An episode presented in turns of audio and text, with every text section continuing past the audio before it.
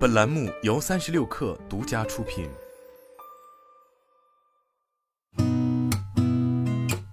8点1刻，听互联网圈的新鲜事儿。今天是2023年2月17号，周五早，我是金盛。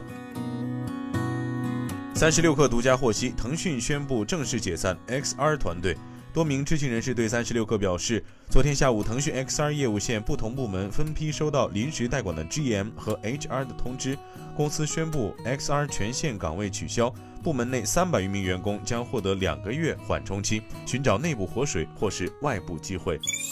咨询机构 IDC 近日发布2022中国大模型发展白皮书，提出行业内首个大模型评估框架。白皮书指出，百度旗下文心大模型在市场格局中处于第一梯队，产品能力、生态能力、应用能力皆位列前茅，受到行业广泛认可。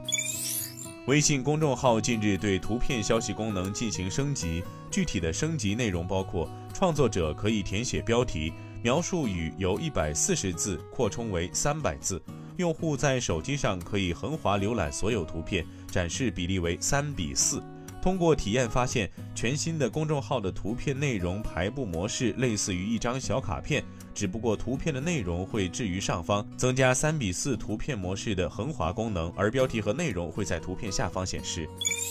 在实施优惠措施半个月后，未来的 ES8、ES6 和 EC6 3款一代平台车型已经接近清仓。近日有消息传出，未来老款866将全部停售，全国展厅展车陆续撤出展厅，试驾车相继退役。不过据了解，866车型仍有少量的展车和现车在售，但已经不再进行定制化生产。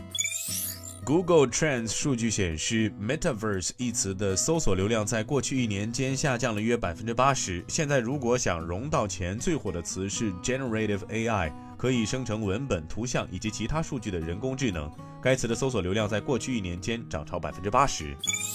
据报道，印度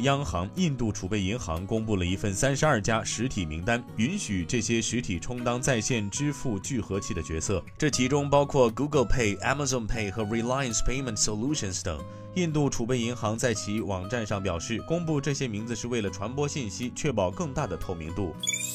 据工会组织 Workers United 称，特斯拉周三在纽约布法罗工厂解雇了数十名员工。此前一天，该厂的自动驾驶系统工人宣布发起一场工会运动，目标是组建特斯拉的首个工会。在提交给美国国家劳动关系委员会的一份文件中，该组织指控特斯拉非法解雇员工，以报复工会活动并打击工会活动。工会要求劳工委员会寻求联邦法院的禁令，以防止特斯拉的非法行为对员工权利造成不可挽回的破坏。